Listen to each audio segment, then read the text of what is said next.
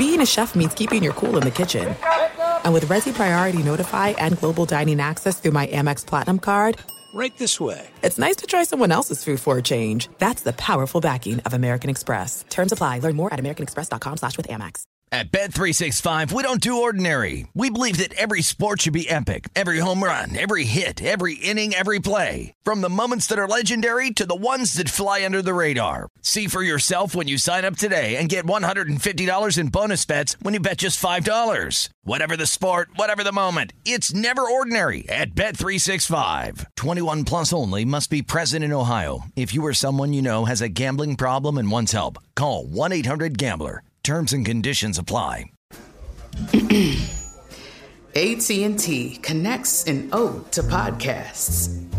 Connect the alarm. Change the podcast you stream. Connect the snooze. 10 more minutes to dream. Connect the shower. Lather up with the news. Sports talk, comedians, or movie reviews. Connect with that three hour philosophy show. Change the drive into work in traffic so slow. Connect the dishes to voices that glow. Thank you to the geniuses of spoken audio. Connect the stories. Change your perspective. Connecting changes everything. AT&T. Hey, it's Jonas Knox. 56% of job seekers say their biggest challenge is finding a job that matches their qualifications, according to an Express Employment Professionals Harris Poll survey. The job search can be a lonely process, but Express Employment Professionals can be your one connection to finding a job that fits. Each year, hundreds of thousands of people find work through their local Express office. Find the location near you at expresspros.com. With no fees for job seekers, visit expresspros.com. This is the best of Outkick the coverage with Clay Travis on Fox Sports Radio.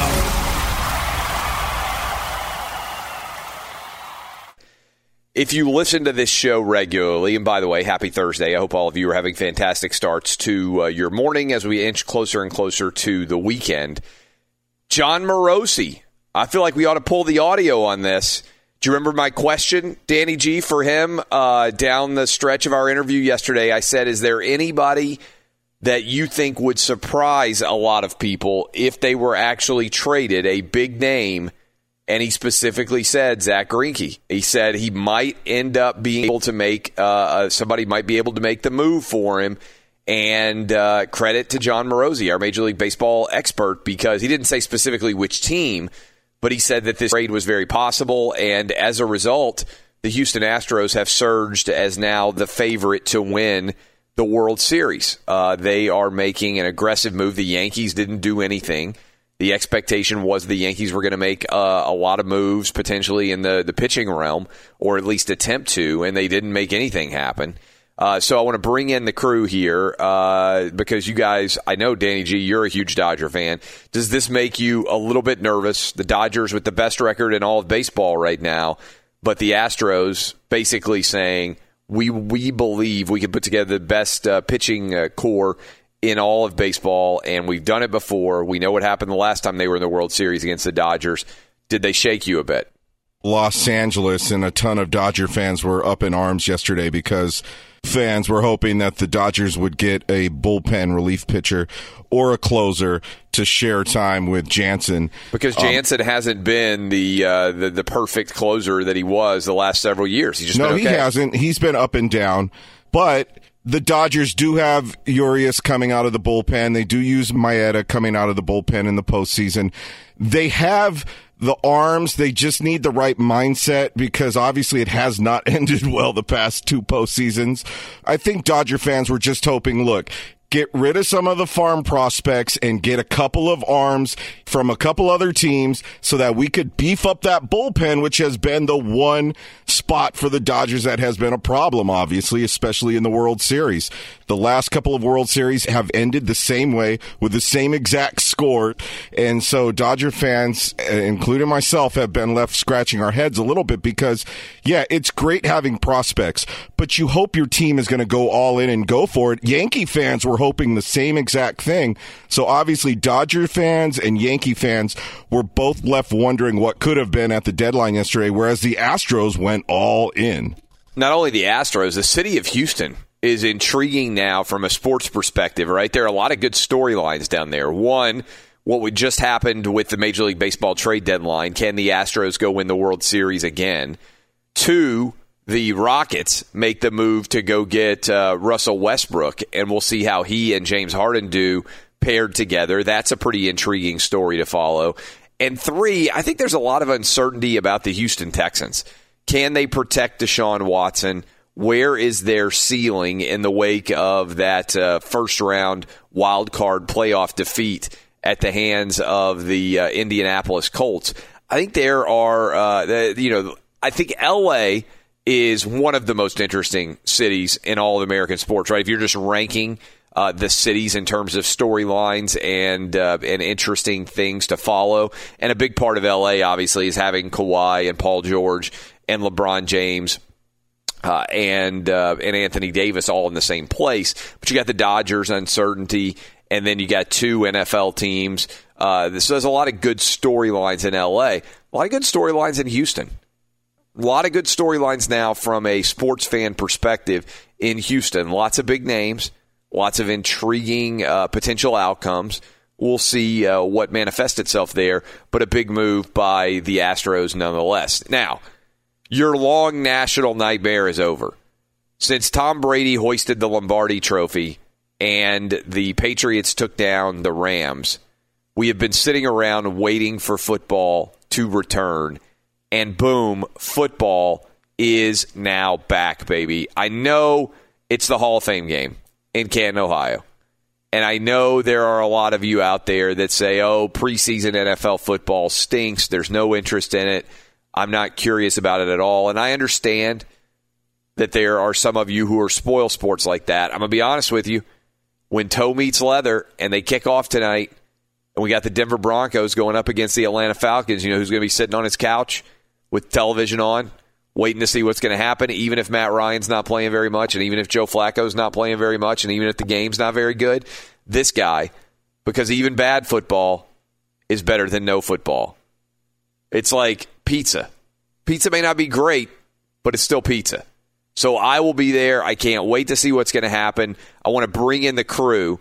How many of you will be watching the game tonight? Starting with you, Danny G. Will you watch any of Broncos Falcons? Well, here's a clue. I've been watching rerun games on the NFL Network the past few weeks. There so. you go. That's how much you are in demand for football. So I even for, watched the top 100 all the way through. Yeah, that's unbelievable. By the way, official new month here, August. Football is back, baby. Uh, will you be watching, Dub? I mean, that may be the dumbest question you've ever asked me. I am literally so happy that football's back. I can't believe I've survived this long on tennis and golf. I am so ready. Well, I mean, an embarrassing guy out there is the one who's listening to us right now. He's like, not only am I watching, I set my DVR to watch it on delay because it's football and I can't wait to watch. Uh, Eddie Garcia, will you watch? Not a second. I hate preseason football. Uh, the, such a hater. The only thing about it that's good is it just reminds us that the real football is getting here closer, but preseason football is a total waste of time. I agree that it's a total waste of time. By the way, I think is it today that the NFLPA and the NFL are meeting again, and uh, there are discussions that the NFL owners might really be trying to push for an 18 game regular season. And uh, as a result, they would obviously shorten the uh, the preseason, but also be giving the players a lot more money. But yeah, that is uh, so. So you see, I watch because I think that uh, that that what ends up happening it, from a health perspective is so huge, right? I mean, and and it's uh, kind of like watching with your hands over your eyes, like you're peeking at times if it's your favorite team, because every time your quarterback gets hit, you're like, oh man, I hope he's not out for the rest of the season. Every time your wide receiver comes up a little bit limp or your defensive end uh, gets his legs cut out from underneath him and stays down for just a hairbreadth of a second long, getting injured, uh, having your team's top players get injured is tough during the regular season. It's brutal during the preseason. And so it's almost hard to watch, and you can't wait for the starters to get out and get all the scrubs in. Uh, but I have to say, it is still pretty exhilarating to know that football is this close. Uh, will you watch, Roberto? totally agree with Eddie there. No, not even. I'm not going to watch. So if you're not going to watch, what are you going to be watching? I'll be watching the Dodgers. The Dodgers. All yeah. right. So what will you be watching, Eddie? To be determined. So do you? Uh, so this, by the way, is uh, a good time to. Hopefully, you've gotten a lot of your responsibilities done. If you're a guy out there and uh, your wife or your girlfriend's got stuff around the house or apartment or condo or whatever it is for you to get done, because I know I myself, like on the weekend once football officially starts, and to me, football is officially officially starting on August 24th, and the game that I'm already excited to watch is the U, Miami taking on Florida in Orlando. That's going to be a really good college football kickoff game uh, to celebrate. I think it's the 150th anniversary of college football, so uh, that'll be uh, that'll be really really entertaining to watch. But yes, in general, I understand the uh, the reticence to uh, to go all in on preseason football because you feel like you're wasting maybe a little bit of your uh, of your goodwill that hopefully you have built up in all the months that have taken place, certainly since March Madness. Like, there's nothing that was must see television in the world of sports. Tiger winning the Masters, maybe, but not that many hours of commitment. Whereas Saturday, Sunday, once football officially gets rolling, you add in Thursday, you add in Monday. I mean, it's almost impossible. Uh, we have such a buffet of sports, it's almost impossible to not be diving all in. Uh, all right, so uh, appreciate all of you hanging out with us. Welcome back. Football is here. Rejoice, celebrate, uh, and uh, and get ready for the uh, gridiron buffet of excess that is soon to be coming your way. Speaking of that, we have, I believe, uh, Frank Isola up next. Is that right?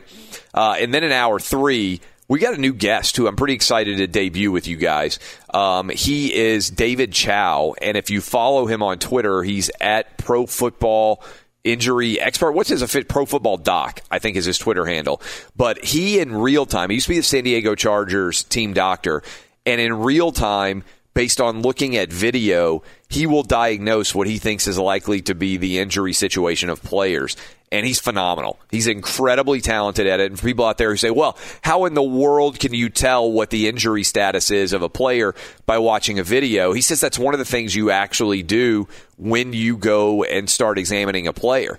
One of the first things you do is say, okay, can I see video of how the injury happened? Because it gives you a better indication of what might be wrong with a player than just asking them like, "Hey, what's bothering you? Oh, my knee's hurting, or, or uh, my shoulder's hurting." Like when you actually watch it on film, you have a pretty good idea of what you might be needing to diagnose. So he is going to be joining us weekly this year. And I think this is going to be pretty awesome. We haven't officially decided what day he will be joining us, but if you are out there and you're interested in gambling on football or you're interested in gambling on uh, or, or fantasy football or anything else, injury status and health of players is so massive that I think he's going to give us information that you can't find anywhere else. He's a great follow at Pro Football Doc. We had him on once before, and you guys loved it. We had him on to talk about, and he can talk about all injuries, obviously, regardless of uh, football, but we're going to have him on specifically for football season. But we had him on to talk about Kevin Durant's injury and the feedback, if you guys remember, was so phenomenal from from uh, all of you uh, with uh, the data that he gave us, with the information that we gave us. And I was like, man, we got to get this guy on more regularly. So David Chao, he is going to be on with us in hour three of the show today. Going to be the first hit that he does with us of what will be a regular weekly hit. We'll be breaking down the injury status of all the top athletes in the world of football, NFL in, in particular. So I think you guys are really going to enjoy him. If you haven't heard him yet, he'll be on an hour three. But up next, we're going to talk uh, with Frank Isola. All of that should be good. And by the way, anybody watch last night? Uh, we had Tulsi Gabbard on uh, the show, what, a couple of weeks ago? She was uh, one of the most uh, responsive guests we've ever had on the show uh, in terms of favorable feedback. And man, she went after Kamala Harris last night during the Democratic presidential debate. It wasn't a lot of great sports necessarily on television. That was an interesting sport. day two of the uh, Democratic presidential debate. So, we will talk with Frank Isola next, see what he thinks about uh, everything in the world of sports. I hope you guys are having a fantastic Thursday morning. Uh, I am Clay Travis. This is Outkick the Coverage. Congrats to Houston Astros fans. Congrats to the city of Houston be an intriguing sports city for sure with now Zack Greinke, and then you also throw in Russell Westbrook and the uncertainty that is surrounding the Houston Texans uh, as they uh, come into a season where they won a division and they went to the playoffs. But once they got to the playoffs, they kind of got exposed. What's going to happen with Deshaun Watson, DeAndre Hopkins, and company? We will find out. A lot of things to follow in Houston, but the Astros now the favorite to win the World Series. And Football is back. Rejoice. This is Outkick the Coverage. Up next, Frank Isola from Around the Horn from The Athletic and from SiriusXM. Thanks for hanging with us here on Fox Sports Radio. Be sure to catch live editions of Outkick the Coverage with Clay Travis weekdays at 6 a.m. Eastern, 3 a.m. Pacific on Fox Sports Radio and the iHeartRadio app. Hey, it's Jonas Knox, and you know O'Reilly Auto Parts. You know, O O O O'Reilly, who are in the business of keeping your car on the road. O'Reilly Auto Parts offer friendly, helpful service and the parts knowledge you need for all your maintenance and repairs. They've got thousands of parts and accessories in stock, either in store or online, so you never have to worry if you're in a jam. The team at O'Reilly Auto Parts can test your battery for free in or out of your car. If it needs to be replaced, they'll help you find the right battery for your vehicle. Need your windshield wipers replaced, a brake light fix, or a quick service? They'll help you find the right part or point you to the nearest local repair shop for help. Whether you're a car aficionado or an auto novice, you'll find the employees at O'Reilly Auto Parts are knowledgeable, helpful, and best of all, friendly. And by the way, I was just at O'Reilly not that long ago, within the last month, and guess what? Needed some help with the alternator, had some questions with the batteries. They helped me right away and did it right there in the parking lot. The professional parts people at O'Reilly Auto Parts are your one stop shop for all things auto, do it yourself, and you can find what you need in store or online. Stop by O'Reilly Auto Parts today or visit them at o'ReillyAuto.com slash two pros. That's o'ReillyAuto.com slash two pros. At Bet365, we don't do ordinary. We believe that every sport should be epic. Every home run, every hit, every inning, every play. From the moments that are legendary to the ones that fly under the radar. See for yourself when you sign up today and get $150 in bonus bets when you bet just $5. Whatever the sport, whatever the moment, it's never ordinary at Bet365. 21 plus only must be present in Ohio. If you or someone you know has a gambling problem and wants help, call 1-800-GAMBLER. Terms and conditions apply. There are some things that are too good to keep a secret. Like how your Amex Platinum card helps you have the perfect trip. I'd like to check into the Centurion Lounge. Or how it seems like you always get those hard to snag tables. Ooh, yum. And how you get the most out of select can't miss events. With access to the Centurion Lounge, Resy Priority Notified, and Amex card member benefits at select events, you'll have to share. That's the powerful backing of American Express. Terms apply. Learn more at americanexpress.com slash with Amex. From BBC Radio 4, Britain's biggest paranormal podcast is going on a road trip. I thought in that moment, oh my God, we've summoned something from this board. This is Uncanny USA. He says, somebody's in the house, and I screamed. Listen to Uncanny USA wherever you get your BBC podcasts. If you dare.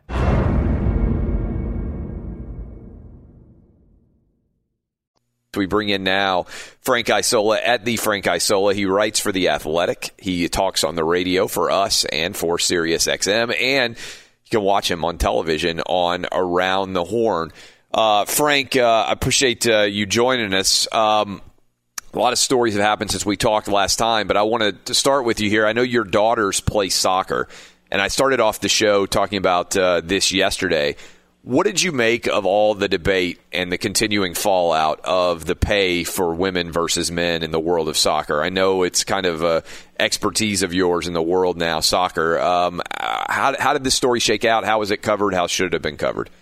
I thought it was very interesting that the president of U.S. Soccer, you know, he released that statement clearly to get uh, you know a little public support behind it. Because if you remember, Clay, during the parade, yeah. he was on the float, and they were kind of taunting him a little bit. like the players were actually on the float, kind of confronting him in front of everybody, saying, "What about equal pay?" And he was like kind of keeping quiet because I think he figured, you know what, I'm not getting into you know a debate right now during the parade on a float he's because he's thinking to himself no one's going to even though i have the facts it's not worth kind of pointing that out right now but I did think that was pretty interesting that they have made a larger percentage of the money. I think that's uh, I, I think that part of it is pretty interesting. It's a part that hadn't really uh, been reported that much. What's also interesting about the women is you know the the U.S. Soccer Federation pays their salaries. So even when they're playing for these club teams in the NWSL, they're getting paid by U.S. Soccer. And you know, it's funny when they got back from uh, France. The, you know they had the parade, and then that following Sunday they had games, and the federation told all of them to to not play. And sure enough, none of them played in the games. Yet the fans were showing up oh, that's to the tough. games, hoping to see the players. It Yeah. makes no sense. I don't understand why they did that. Yeah, that's tough because if you're a women's soccer player, ultimately, the World Cup's only every four years. And so that's really when all the interest comes in. So if you really want to make a substantial sum of money, you need the, the the National Women's Soccer League to be successful. And you're right. I mean, that makes total sense that there would have been a lot of people out there who are saying, okay, let's go celebrate and and support the NWSL, and then the players who they had seen in France were not there on the field to uh, to be celebrated. I can imagine parents showing up and thinking, man, this is a rough deal. Uh, we went to uh, we came to watch these stars, and they they aren't there. It's a good point. Uh, we were just talking among the crew about the fact that the NFL is back. And if you want to count the NFL as being back with the Hall of Fame game, we got the Broncos going up against the Falcons uh, tonight. Will you watch? Yeah, I'll definitely watch some of it. And I did see your tweet, I think, over the weekend when you said this would this will be the last weekend without football between now and February eighth. And I, you know, you live in the South, so it's a little bit different. You know, up here in New York, where the NFL is huge, college football probably not so much, but it, you know, it it never ceases to amaze me.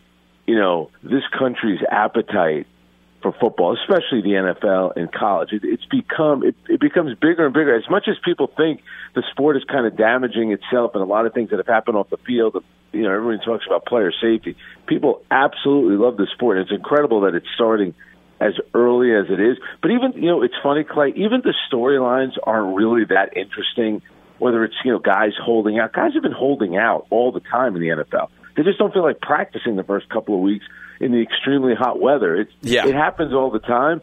But it, even like the stories of guys holding out have become even bigger. I remember years ago when Lawrence Taylor held out at the the Giants. Everyone knew he was eventually going to be back, and sure enough, I, I think he showed up the first week of um, you know right before the first game. The, you know, seven days before that. Sure enough, he was out there.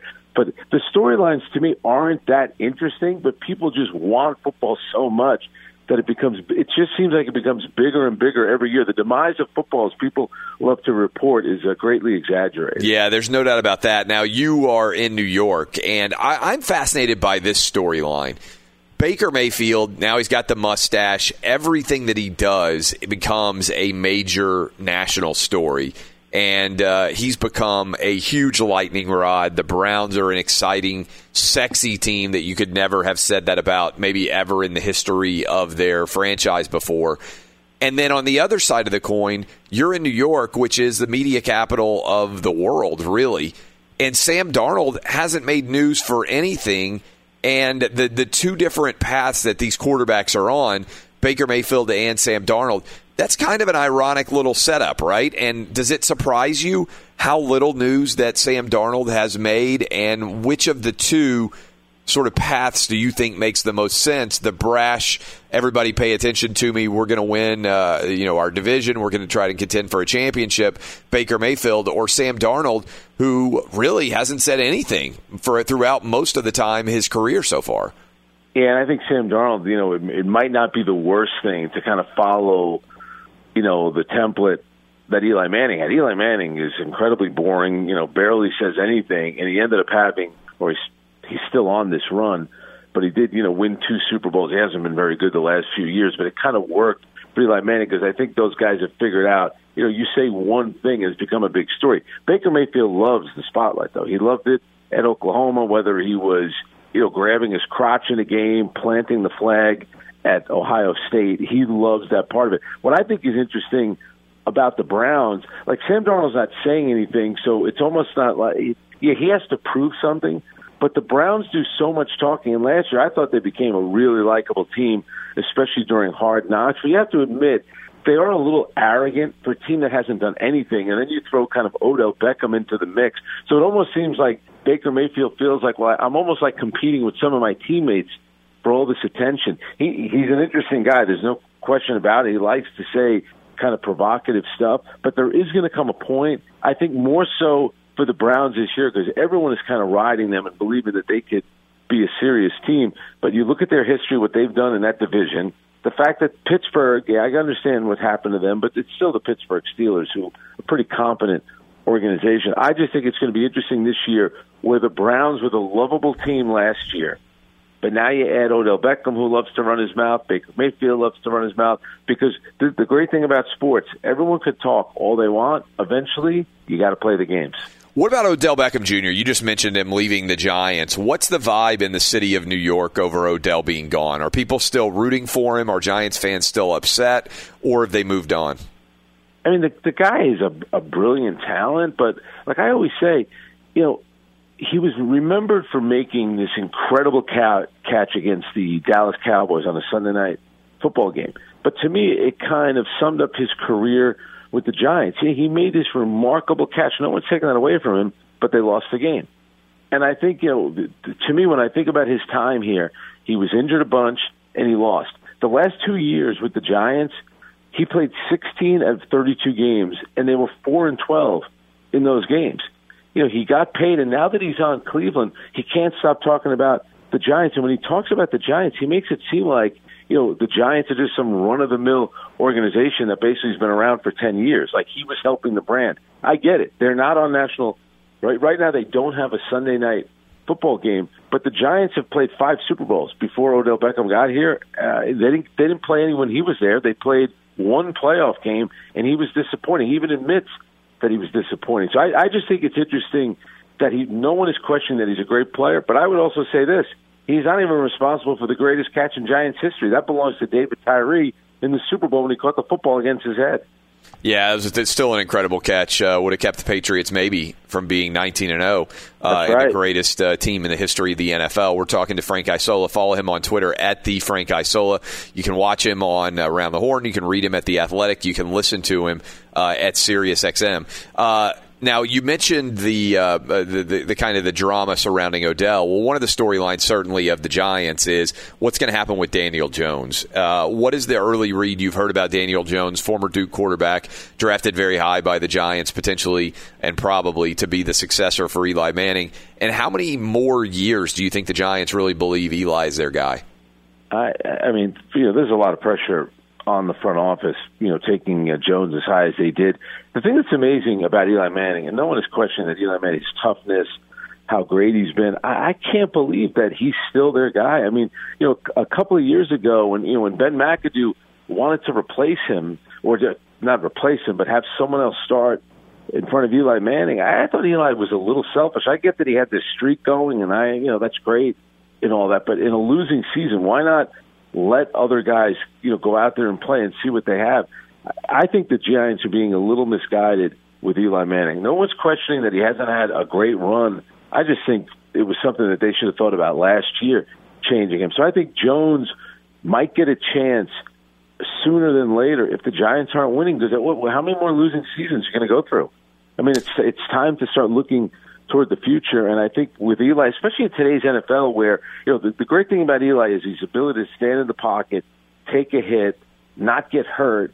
But you know you, you need a little bit of mobility, and I think that's starting to hurt him at this point. He's not aging the way Tom Brady's aging. I don't think there's any question about that. No one, you know, Eli had two unbelievable playoff runs, but you look at his record, especially in the the regular season, the last few years, it hasn't been good enough. So I think you know how it works, Clay everyone loves the backup quarterback, especially when he's young, especially when he's a high pick.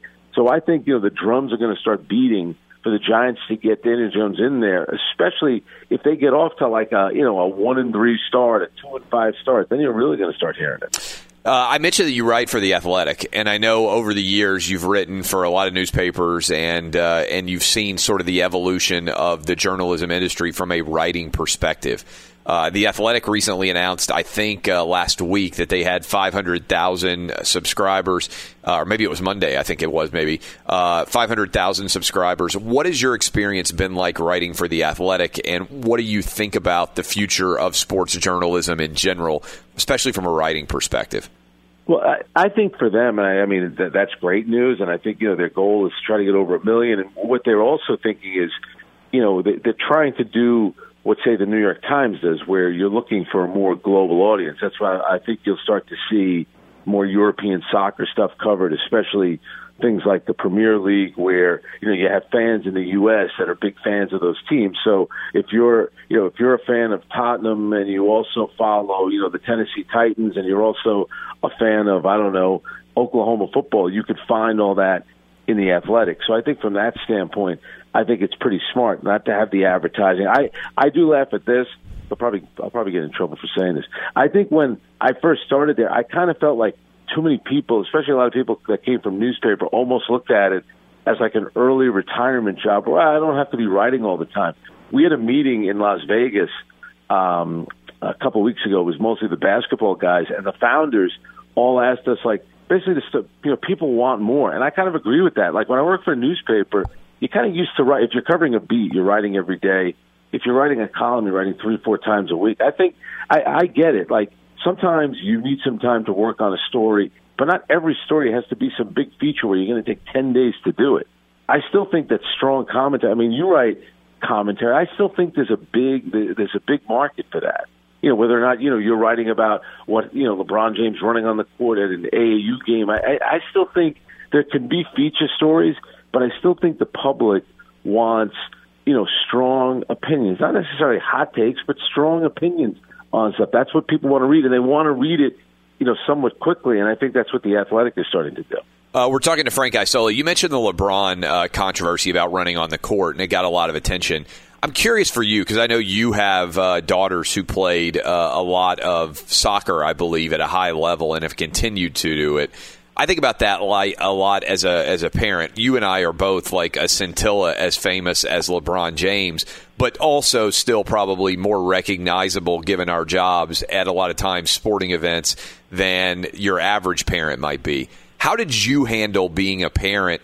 When it came to going to your uh, your daughter's games with uh, those things in mind. Because I think it's something that every parent has to realize and decide. And if you're out there listening to me right now you know exactly what I'm talking about. The difference between you being the person who's playing the sport which is I think what most people get used to as you grow up to suddenly you're there to observe your children and it totally is a different feeling and dynamic than anything like playing. And I'll be honest, it was like the first time I showed up for one of my little kids' games. I'm like, man, how do you handle this? You know, like even though it's a low level uh, sporting event, like you put a lot of energy and effort into it. What did you find?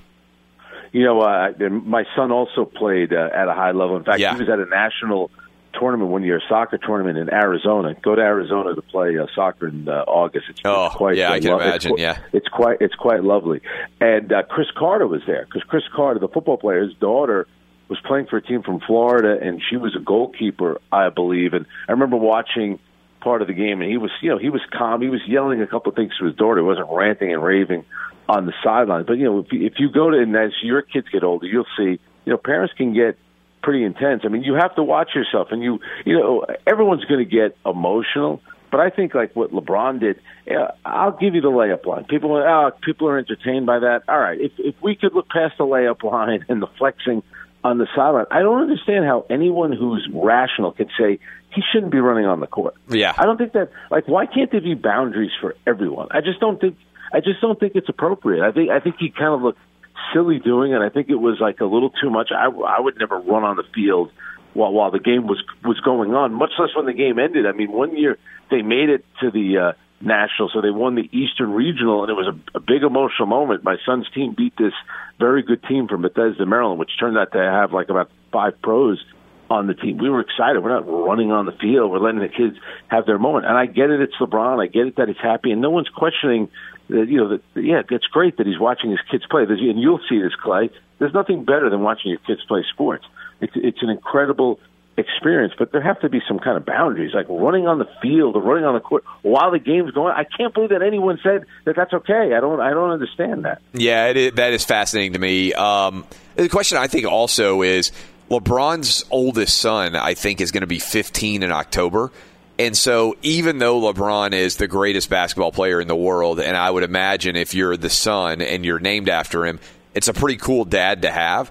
I would also think that almost every teenager thinks their dad and mom at some point are lame, right? And that's just natural generational type behavior. Yeah.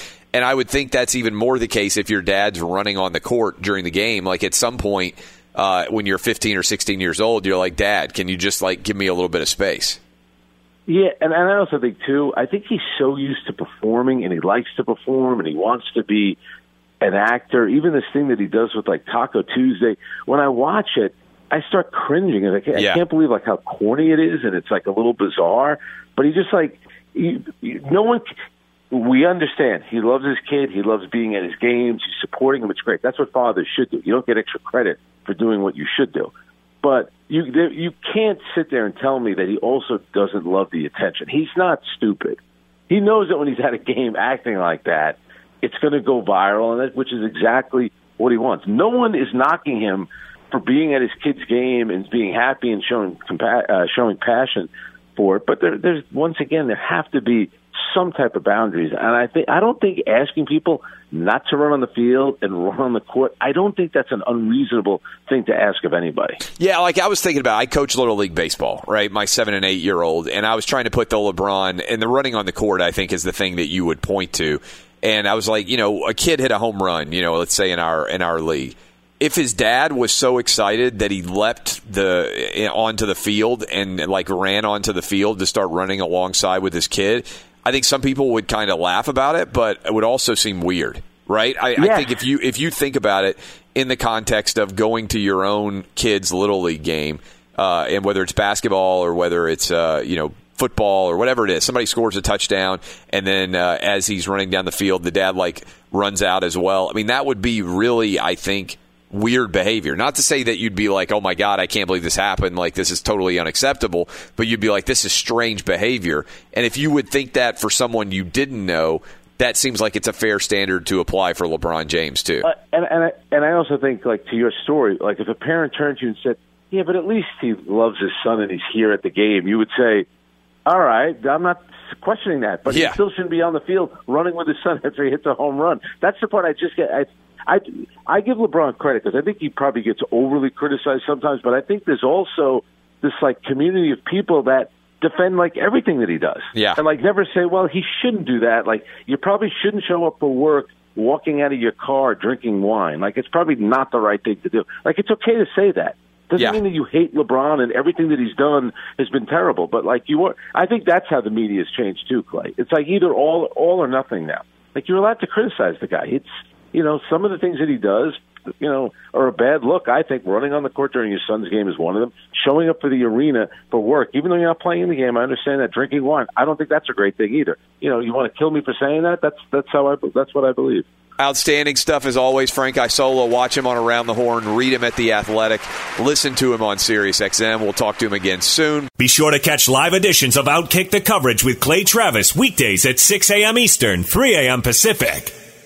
Hey, it's Jonas Knox. And you know O'Reilly Auto Parts? You know, O O O O'Reilly, who are in the business of keeping your car on the road. O'Reilly Auto Parts offer friendly, helpful service and the parts knowledge you need for all your maintenance and repairs. They've got thousands of parts and accessories in stock, either in store or online, so you never have to worry if you're in a jam. The team at O'Reilly Auto Parts can test your battery for free in or out of your car. If it needs to be replaced, they'll help you find the right battery for your vehicle. Need your windshield windshield wipers replaced, a brake light fix, or a quick service, they'll help you find the right part or point you to the nearest local repair shop for help. Whether you're a car aficionado or an auto novice, you'll find the employees at O'Reilly Auto Parts are knowledgeable, helpful, and best of all, friendly. And by the way, I was just at O'Reilly not that long ago, within the last month, and guess what? Needed some help with the alternator, had some questions with the batteries. They helped me right away and did it right there in the parking lot. The professional parts people at O'Reilly Auto Parts are your one stop shop for all things auto, do it yourself, and you can find what you need in store or online. Stop by O'Reilly Auto Parts today or visit them at o'ReillyAuto.com slash 2pros. That's o'ReillyAuto.com slash 2pros. At Bet 365, we don't do ordinary. We believe that every sport should be epic every home run, every hit, every inning, every play. From the moments that are legendary to the ones that fly under the radar. See for yourself when you sign up today and get $150 in bonus bets when you bet just $5. Whatever the sport, whatever the moment, it's never ordinary at Bet 365. 21 plus only must be present in Ohio. If you or someone you know has a gambling problem and wants help, call 1 800 Gambler. Terms and conditions apply. There are some things that are too good to keep a secret. Like how your Amex Platinum card helps you have the perfect trip. I'd like to check into the Centurion Lounge. Or how it seems like you always get those hard to snag tables. Ooh, yum. And how you get the most out of select can't miss events. With access to the Centurion Lounge, Resy Priority Notified, and Amex card member benefits at select events, you'll have to share. That's the powerful backing of American Express. Terms apply. Learn more at americanexpress.com slash with Amex. I'm Katya Adler, host of The Global Story. Over the last 25 years, I've covered conflicts in the Middle East, political and economic crises in Europe, drug cartels in Mexico. Now I'm covering the stories behind the news all over the world in conversation with those who break it. Join me Monday to Friday to find out what's happening, why, and what it all means. Follow the global story from the BBC wherever you listen to podcasts. A couple of big stories that we are tracking out there. The Major League Baseball trade deadline has officially uh, come and gone, and the Houston Astros made the biggest move of all. This expectation was that the Yankees may need to add some pitching help. Well, the Astros did it instead. This is now the Astros uh, starting rotation as we roll through. Uh, you got Justin Verlander, who obviously is a first ballot Hall of Famer, has been extraordinary. You've got Zack Greinke, who is uh, 35 years old this year with an ERA of 2.9, pretty solid. You got Gerrit Cole, who is uh, sitting at 12 and 5 with an ERA under three as well. That's three different pitchers with an ERA under three.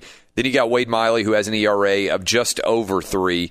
And then the expectation is probably that it's going to be Brad Peacock uh, when uh, he comes back from uh, the injured list. Uh, I believe he'll be back. But that's a pretty incredible starting five right now for the Houston Astros that catapults them to the favorites, according to the odds makers, to win uh, another World Series.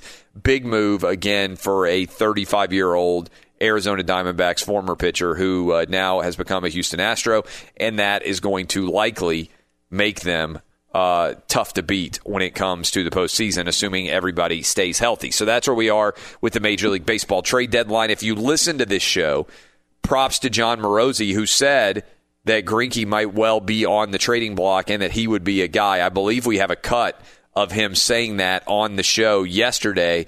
I asked him, "Hey, is there a guy out there that you think might make a might be moved that would shock a lot of baseball fans?" And he said this.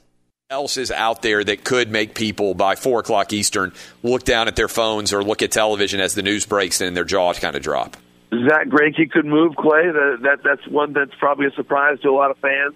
Uh, he has been mentioned a little bit though. Big contract, hard to move him. But I would say teams that have a thin farm system, but but um, an interest in taking on that salary, like the Angels, the Astros, and the Phillies, watch them very carefully. Wow, he Wow. even said the Astros. That's pretty good. That's pretty good for Jon Morosi to uh, to have nailed that. You know, about ten hours before the Major League Baseball trade deadline, because when this story broke, you know, everybody's phone immediately blew up uh, from a perspective of baseball fans. And yesterday we had Jon Morosi on, I think, in hour three uh, of the show. And uh, that was uh, that was a hell of a prediction. Braves made, by the way, uh, moves as well that could uh, that could help them. But the Dodgers, the Yankees, uh, a lot of teams that were anticipated to, uh, to to be making moves stayed pat. So that is the the latest on the Major League Baseball trade deadline. Roughly what 47, 48 games on average remaining, 50 games for some teams remaining in the season, and now everybody has to roll with what they've already got as well. The Hall of Fame game is tonight. Uh, NFL returns. The Denver Broncos. Have they officially said whether Joe Flacco is going to play tonight? Will this be his debut for the Broncos? Anybody know on the show? I haven't heard whether he will take the field at all uh, because sometimes in this Hall of Fame game, because it leads to teams playing five preseason games, they don't even trot out the uh, the starters at all. Uh, Drew Lock obviously is on the Denver Broncos, and that is a storyline that I think is very intriguing to follow.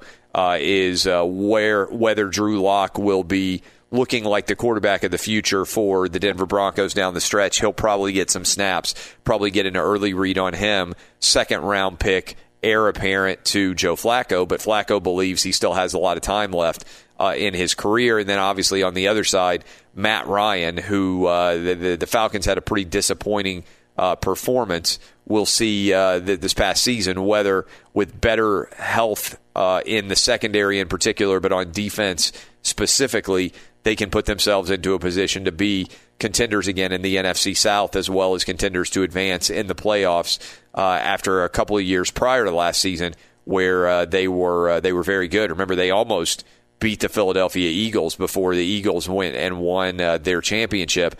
If uh, Matt Ryan gets the ball just a little bit lower to Julio Jones in the back right corner of the end zone in Lincoln uh, Field there in Philadelphia, then we may have never seen the rise of Nick Foles at all because the Eagles would have lost that first game potentially in the playoffs, that divisional round game that the Atlanta Falcons could have won.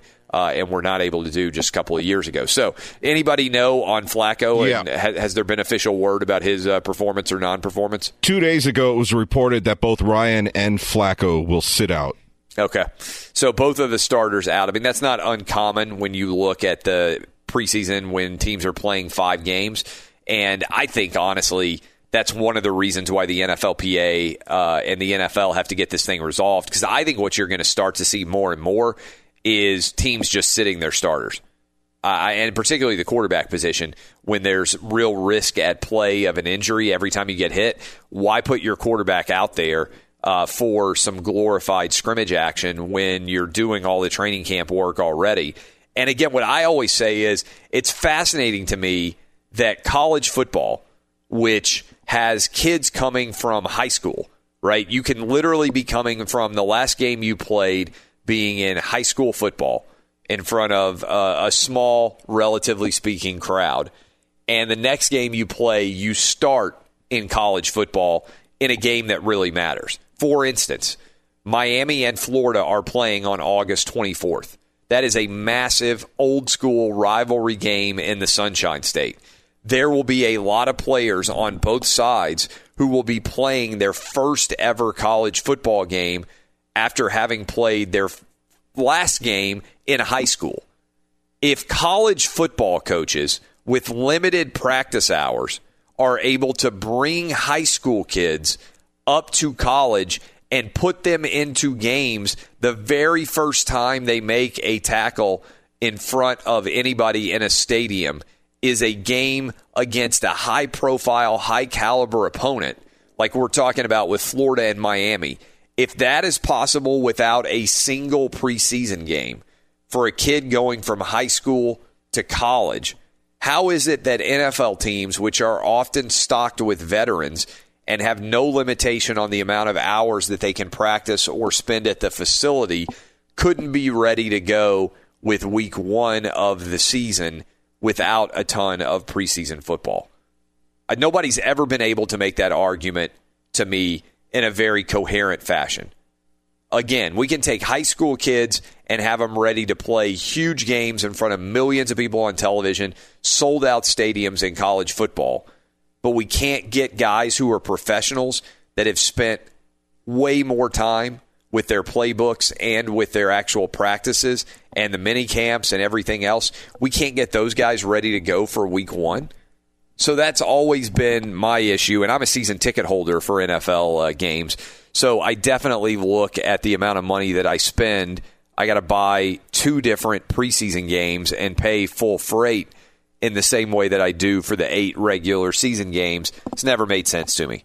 Never made sense to me at all. I think if the NFL went to 18 games, they could just totally eliminate the preseason completely and go straight in with week one being uh, the deciding factor. And look, People out there say, well, what about the younger guys who are trying to make a spot on the roster? Don't they deserve to play? I, most NFL teams don't have that much uncertainty of their roster with all of the mini camps and all the training camp practices that they get. They don't get that much more information based on these preseason games. So the preseason will officially begin uh, tonight.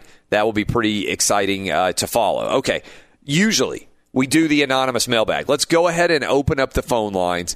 Let Dub field these on the return of the NFL, Major League Baseball trade deadline. I will solve any problems that exist in the Outkick universe right now. 877 996 6369.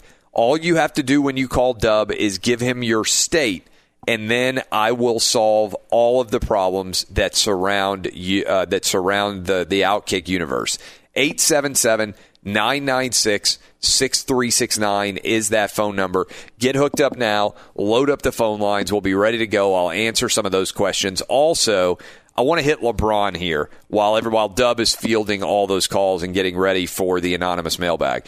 Um, we talked about Taco Tuesday yesterday. I think LeBron got a complete pass on that. I bet I'm the only person who pointed out the hypocrisy of LeBron being able to do a Mexican accent and how if an Asian, Hispanic, or white person uh, did a black accent while celebrating a stereotypically uh, black food, whatever you want to call that, like uh, tacos are from Mexico. Nobody other than me even raised that. LeBron gets a pass because he's a social justice warrior, and uh, when you're a social justice warrior, you're able to be a hypocrite as long as you're on the quote unquote right side. But I'm curious what you guys think.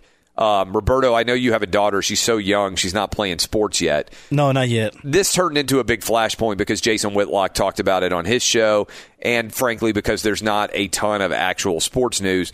LeBron at his AAU game running on the court while the game was still going on. That that's probably the only thing that I would point to. And look, there's so many people out there that want to praise LeBron when he does things that are just basically good dad things. Like, oh, he's going to watch his kid play sports. Yeah, big wow, yeah. Yeah, like, okay. Like, you're kind of an ass if you're a dad and you don't go watch your kid play sports. I, we, we're living this era where we praise people oftentimes if they're celebrities for doing things that are just basically human, decent things to do, right?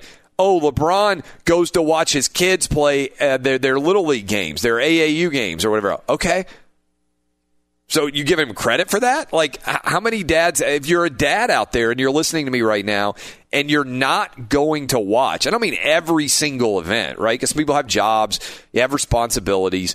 But if you're not going to the majority of your kids' sporting events, then you're being a jerk, in my opinion. You're not being very supportive of your children.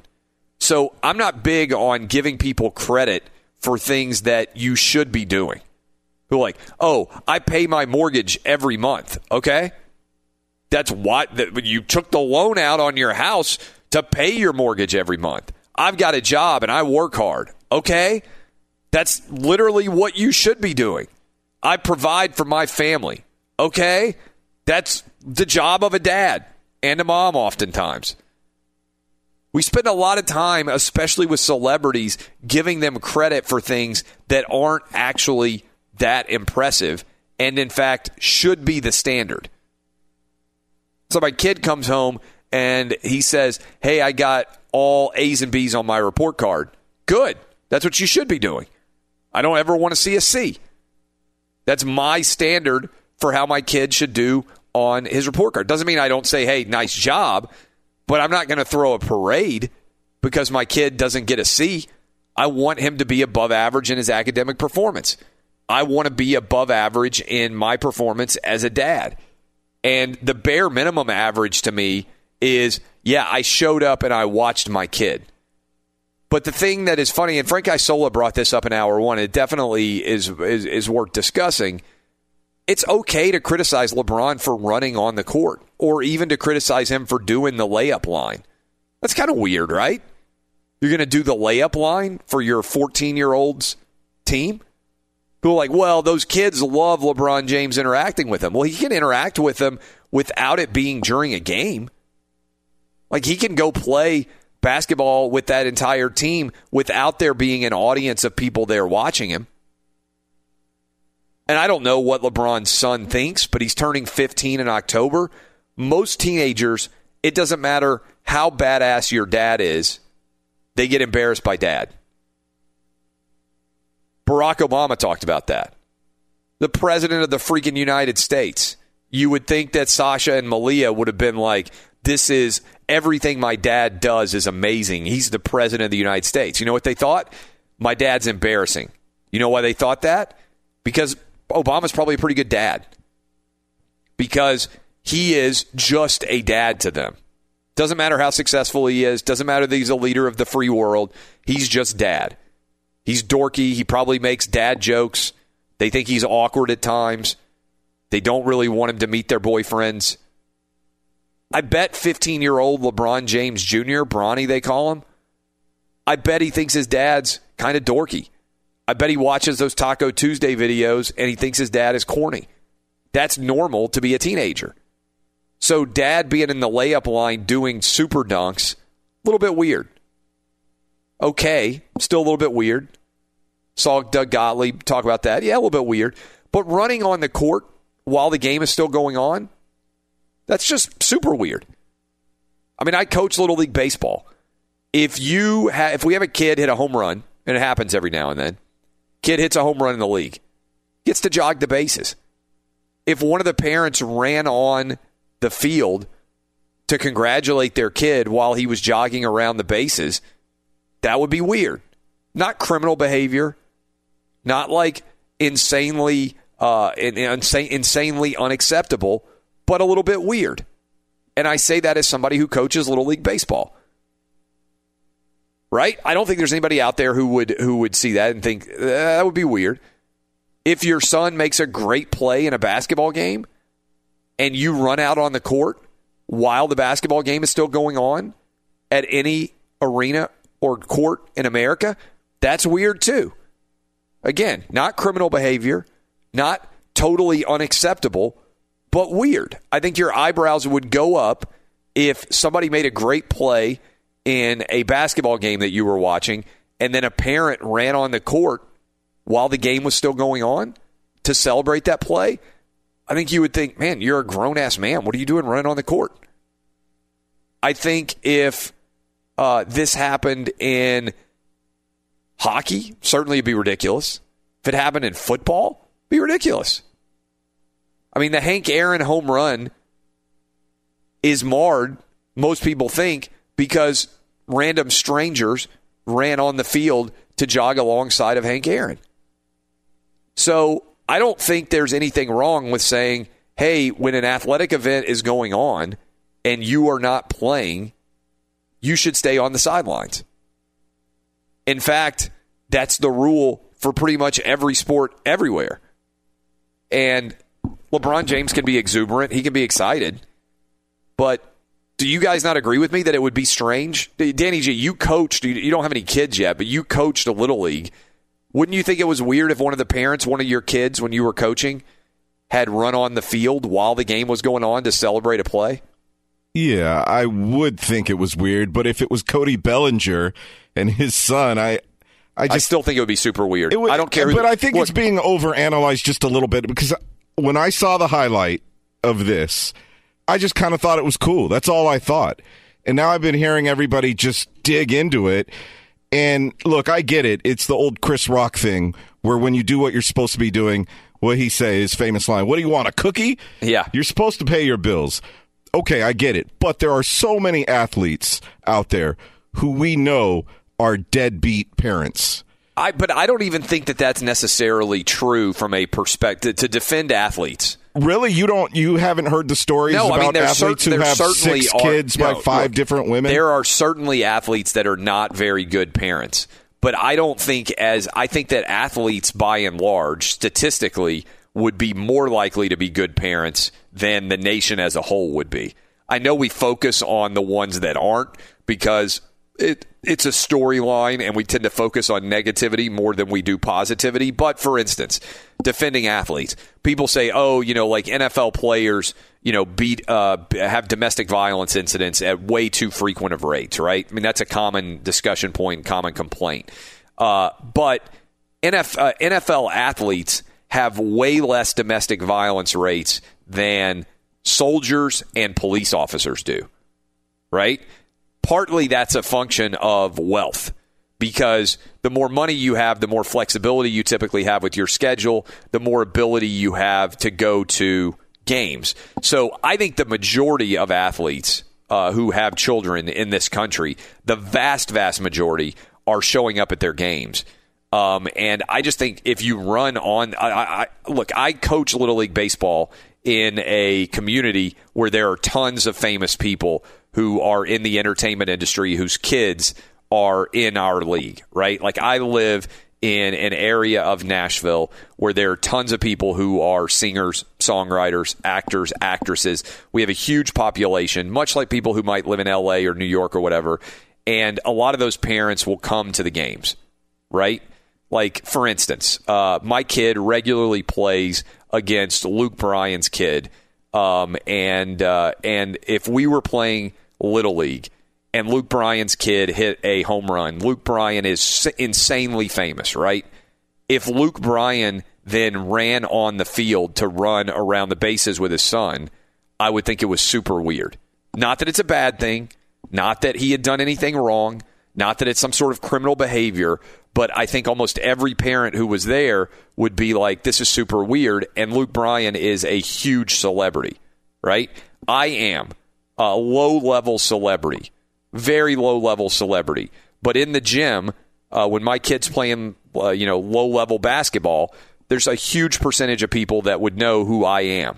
When my kid makes an awesome move in basketball and does something great, if I ran on the court to celebrate it with him while the game was still going on, everybody in that gym, I think, justifiably would be like, What the hell are you doing, dude? The game is still going on. So I don't believe that the the person. This is this is a, I think. A, but did he run on the court? Yes. I mean, he jumped up and he flexed. He didn't. He like, lost his shoe. He, he, ran on the court, but he didn't run and like hug his kid. I mean, he ran lay, on I the give court. you the layup line. Giving, the layup giving, line, I kind of was like, that's a little strange. The layup line is weird. Doing that, dunks that was, in the layup uh, line. Hey, I'll but, admit that was a little strange to me. But still, I didn't even overanalyze that. But when he got up and flexed because his kid dunked. Really, the only reaction I had was, "Dang, his kid's going to be a beast." That's well, the only thing I the, thought. Again, if you react at a sporting event off of the field, it's funny to me because the same people who are defending LeBron, the minute that anybody touches the court or the field in any kind of college or pro sport, you're like that person needs to be tackled and arrested, right? Um, it's not your place to be on the field or the the court. It just isn't.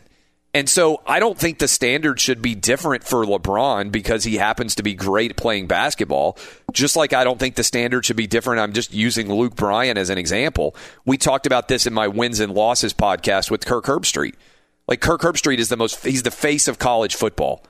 His kids play high school football and they were pretty good and they were contending for state championships all year imagine the reaction if Kirk Herbstreit, because his kids make a great play, suddenly runs on the football field while the game is going on to celebrate with his kids. I think everybody would be like, dude, what in the world are you doing? They wouldn't be like, oh, he's Kirk Herbstreit. He's the face of college football. He should be able to run on any football field and celebrate anytime he wants to. No. Maybe we need to open up phone lines about this. 877 996 6369. Uh, what do you think, Roberto? You got a kid. I mean, she's young. She hasn't started playing sports yet. But didn't this seem a little bit weird to you or no? Yeah, when he got in the layup line, that's too much. Uh, the part where he was like flexing out, it's his the son. only thing. The Yeah, only thing that I would though, say yeah. is is is the the one that shouldn't happen. Period. Is he shouldn't go on the court Exactly, while the game yeah. is going on. The layup line is a little bit weird. Um, there's not anything wrong with it necessarily. I just think if I'm a 15 year old like his son is about to be, he'd probably rather just be out there with his teammates than have his dad doing dunks. To, and then you don't want to take the, the tension away from your kid, also. yeah, Le, yeah, well, evidently, yeah. LeBron does. Yeah, exactly. Uh, what about you, uh, Eddie Garcia? What, what did you think about this? Yeah, I, I think it, I thought it was all a little weird. I, I, I mean, for a guy, and I, I, it's hard to you know criticize someone who's enthusiastic about something his son does, But at the same time, for a guy who's played in NBA finals and has been at the heights of sports, to react like that to uh, uh, even a great dunk by your kid, it's just a little over the top. I don't even have any problem with the reaction if he's on the sideline in the crowd. Right, that, like well, that's what we're talking else. about. We're talking about the, uh, him running on the floor, Yeah, and his running on the floor. flopping off, and all that yeah, stuff. It's like you're thir- you're first of all you're 35 years old or whatever he's about to be 35 years old. Like you know you're you're not 18. Um, and I just I mean I, I think it's crazy. Like running on, I, I again, I just put it in the context of coaching or thinking about little league, like in the way that I'm involved now. No matter who the parent is, no matter how famous they are, if somebody runs on the court or the field to celebrate something that their team did during the game, I think you'd be like, "This is crazy. This is ludicrous." Be sure to catch live editions of Outkick the coverage with Clay Travis weekdays at 6 a.m. Eastern, 3 a.m. Pacific on Fox Sports Radio and the iHeartRadio app. We're joined now by David Chao. He's at Pro Football Doc. He's going to be joining us weekly during football season. I'm excited about that. You guys were very fired up when we had him on last time. So, uh, Dr. Chao, appreciate you getting up early with us, starting the morning off. Uh, how excited are you for the return of football starting tonight? Uh, way more excited than my wife is. So for people who don't, that's a great answer. A lot of men uh, out there definitely can uh, can empathize with that. Uh, so all right, um, I'm curious for people are out there who do not know you. Explain what you do and why they should follow you on Twitter uh, and, as you watch these all these NFL games taking place. Well, I mean, first of all, I'm thrilled to be on with you this season. And look, if uh, Clay Travis wants me on, you should follow me. I think that's the very simple reason. but but but beyond that, I mean, I, I call what I do the medical Mike Pereira. Yeah. Uh, and uh, essentially, I give injury information. Um, I'm a former NFL team physician, so I give insider knowledge, not insider information, but uh, about what an injury is. And uh, you know, obviously teams are purposefully a little bit secretive, and uh, so I can interpret some of that. But even in game, I studied video for 17 years when I was a head NFL team position with the San Diego Chargers. And every Monday morning, everyone else would be looking at film. So after seeing a player on Sunday on the film, on the field, on the sideline, in the locker room, after an MRI on Monday and uh, you know an exam, I'd go up and look at film with the head athletic trainer, and the video guys would show us all the replays, and we just studied film just to know more. And now that's quite useful to uh, reverse engineer injuries, and now it's quite useful to see what an injury is, you know, before there are even some announcements. Yeah, so the Mike Pereira analogy is a great one because Mike Pereira explains the rules better than I think anyone does. You can see an injury happen, uh, watch the video of it, and oftentimes be able to tell what's likely to have occurred based on your experience. Uh, and and it's actually you're not saying you're 100% accurate being able to diagnose, but I've followed you for a while now. You're a really really high level of accuracy because uh, typically, I mean, like you said, even when you're treating a player, you'd go back and watch because you can sometimes diagnose what happened to them based on the angle they get hit, where they get hit, everything else. You can sometimes figure out what's gone wrong. Oh, absolutely. And and you know, I'd be careful. I'm careful not to use the word diagnose Yeah. because medically, diagnose implies that I'm examining, look at M- MRIs and whatever. I call it injury impressions. And uh, why can it be accurate? First of all, when I was an NFL team physician, I'd run onto the field and I told tell my assistants, "Don't look at me. Look at the jumbotron. Look at the replay." And then late in my career, there was replay on the sideline, and and we'd go look at that. Less for concussions than for injuries uh, sometimes. And why does it make sense? I mean, look, I make no secret about it. I'm sitting at home watching the game. I'm not trying to fool anyone thinking that I've looked at an MRI or something like, or an X-ray or something like that. But if you go to the doctor because you hurt yourself playing, you know, adult indoor soccer or something, what does the doctor say to you? What happened to your knee? Well, I, you know, uh, I was running, I planted, I felt a pop, or I got hit on the outside. Well, that's the video. Yeah. So that's the history of the injury. That's why it can be helpful. So it's not a, a carny trick. It's not magic. It's using medical information and then uh, looking at, and, and quite honestly, the other thing that I say I do, do, Clay, is you read between the lines in terms of what the coach is saying, what the team is saying, et cetera. For example, Matt Nagy this year said, uh, uh, you know, uh, Mitch Trubisky would play on Thanksgiving, et cetera, in the national media. And I wrote an article saying that he wouldn't because you looked at the video and it was his throwing shoulder and the way that it was externally rotated, it was a capsular stretch. And there's no way that you're going to play with that. And he missed a, a, a couple of weeks. It's never a hundred percent accurate, but if you're getting audited by the IRS, do you want a good accountant or hopefully a good accountant that used to be an IRS agent? And I'm kind of the former IRS agent. That's a good analogy as well. We're talking to David Chao. Follow him on Twitter at Pro Football Doc. So let's dive into some of these injury situations. Andrew Luck. The Colts are being very careful with him.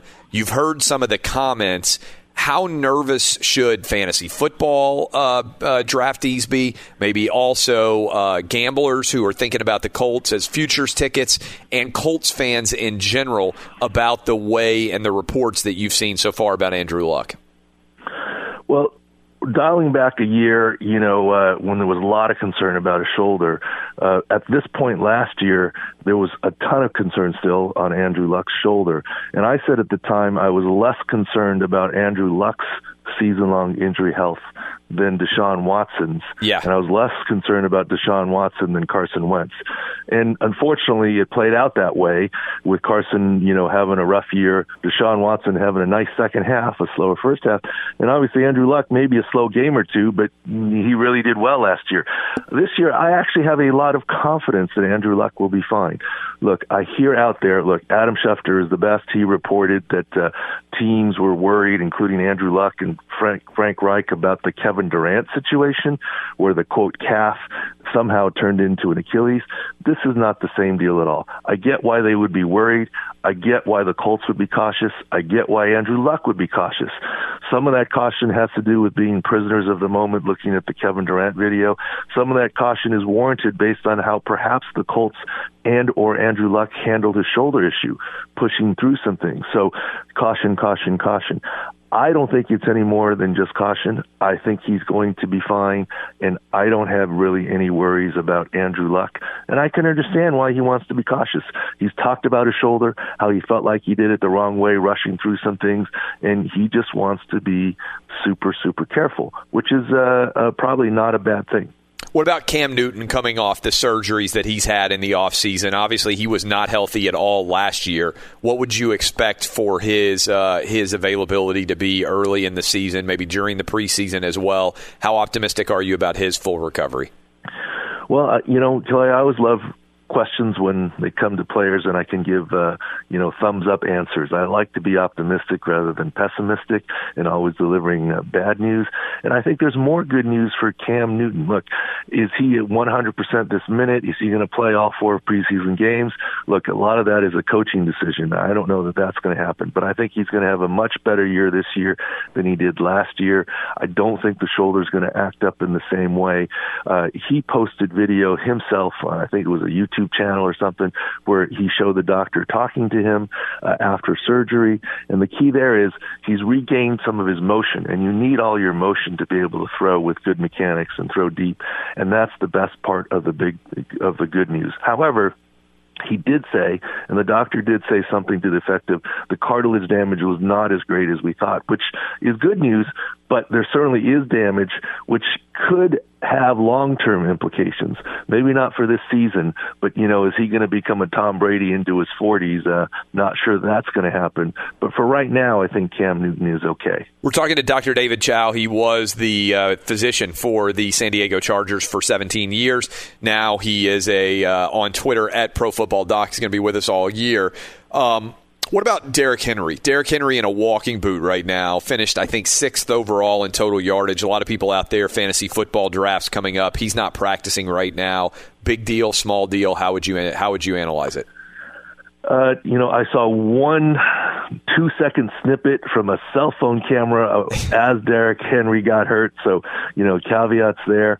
Uh, there is some concern there. I, I'm not, I wouldn't say alarm, but there is some concern there for for a couple of reasons. First of all, you know this, Clay. But uh, look, I have the utmost respect for uh, Mike Vrabel, and if I were head coach, I wouldn't give injury information either. So, and and in the preseason, uh, in the training camp time, there there's no requirement for injury reports at all, so you don't have to say anything. So, in some ways, small injuries can be made in mountains, uh, molehills. Uh, you don't know it's a molehill or a mountain, depending on what happens, because you don't have any information. But based on that very limited video, uh, a walking boot, it does appear to be a calf strain.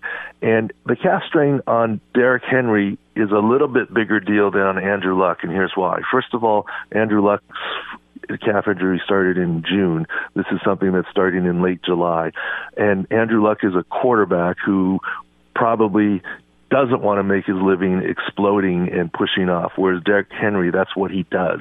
And indeed, calf injuries can linger and you can have setbacks. So I'm not saying Derrick Henry has a bad calf strain and his season is done, but I am saying this is something to watch in terms of when he can get back, in terms of uh, the severity of the calf strain. It is possible for this calf strain to leak into the regular season. I'm not saying it's going to. I have no idea of the severity but it is possible. Whereas Andrew Luck, I think, is a little bit different situation because of the timing and the position that he plays, etc. Last question for you. Still a lot of interest in Kevin Durant and Klay Thompson as they come back from injuries. What should we anticipate for both men? Well, I think you know they're going to work hard to try and get back, but I think it's going to be hard for either player to return next year at a hundred percent for a couple of reasons. Uh, Kevin Durant, I do have some optimism. It's not the doom and gloom from an Achilles that we've seen. Once again, I think we're prisoners of the moment there we look more at Kobe Bryant that he never really came back the same way. But you have to understand, Kobe Bryant was several years older when he came back after I think the sixth or seventh game had a knee injury, so he essentially missed two years. When you miss two years in your mid thirties, that's a tough comeback, and that's what happened with Kobe. I'd rather compare Kevin to uh, Dominique Wilkins, the human human highlight reel, who tore his Achilles about the same time and came back to have as strong or stronger career. I'm not saying when Kevin Durant comes back uh, first of all, if he comes back at all this next year, it will be well under 100%. But the following season, he could return to the same form. Look, it's hard to come back and be the best player in the league like he was, but he certainly could be a top, top, top player when he comes back. As far as Klay Thompson is concerned, you know, Klay plays through everything, right? And, uh, he's tough. So I'd be surprised if he doesn't try to come back at some time next season. I mean, he always is lobbying to play, but to ask him to be 100% in the game of basketball where you have to play, you know, offense and defense and cover and react, which is much harder for an ACL, I think that's asking a lot for him to be 100%. Now, if you want to make him a spot shooter ne- towards the end of next season in the playoffs and uh, sit in the corner and, and get fed the ball from uh, Steph, that's not a bad formula. So we'll see what happens. Uh, outstanding stuff as always. We'll continue to talk to you all season. I cannot wait. He's David Chao at Pro Football Doc. I just retweeted him. You can go follow him there. I guarantee you will love the information that he provides. Fox Sports Radio has the best sports talk lineup in the nation. Catch all of our shows at foxsportsradio.com and within the iHeartRadio app. At Bet365, we don't do ordinary. We believe that every sport should be epic. Every home run, every hit, every inning, every play. From the moments that are legendary to the ones that fly under the radar. See for yourself when you sign up today and get $150 in bonus bets when you bet just $5. Whatever the sport, whatever the moment, it's never ordinary at Bet365. 21 plus only must be present in Ohio. If you or someone you know has a gambling problem and wants help, call 1-800-GAMBLER. Terms and conditions apply. I'm Katya Adler, host of The Global Story. Over the last 25 years, I've covered conflicts in the Middle East, political and economic crises in Europe, drug cartels in Mexico. Now I'm covering the stories behind the news all over the world in conversation with those who break it. Join me Monday to Friday to find out what's happening, why, and what it all means. Follow The Global Story from the BBC wherever you listen to podcasts. Xfinity has free premium networks for everyone this month, no matter what kind of entertainment you love Addicted to true crime? Catch killer cases and more spine-tingling shows on A&E Crime Central. Crave adventure? Explore Asian action movies on Hi-YAH. Searching for something extreme? Check out skating, snowboarding, and more on Fuel TV Plus, the global home of action sports. And find crowd-pleasing bops on iHeartRadio's Hit Nation playlist. There's new free shows and movies to love every week. Say free this week in your Xfinity voice remote. This is it. We've got an Amex Platinum Pro on our hands, ladies and gentlemen. We haven't seen anyone relax like this before in the Centurion Lounge. Is he connecting to complimentary Wi Fi? Oh my, look at that, he is! And you will not believe where he's going next. The Amex dedicated card member entrance for the win! Unbelievable! When you get travel perks with Amex Platinum, you're part of the action. That's the powerful backing of American Express. Terms apply. Learn more at americanexpress.com slash with Amex.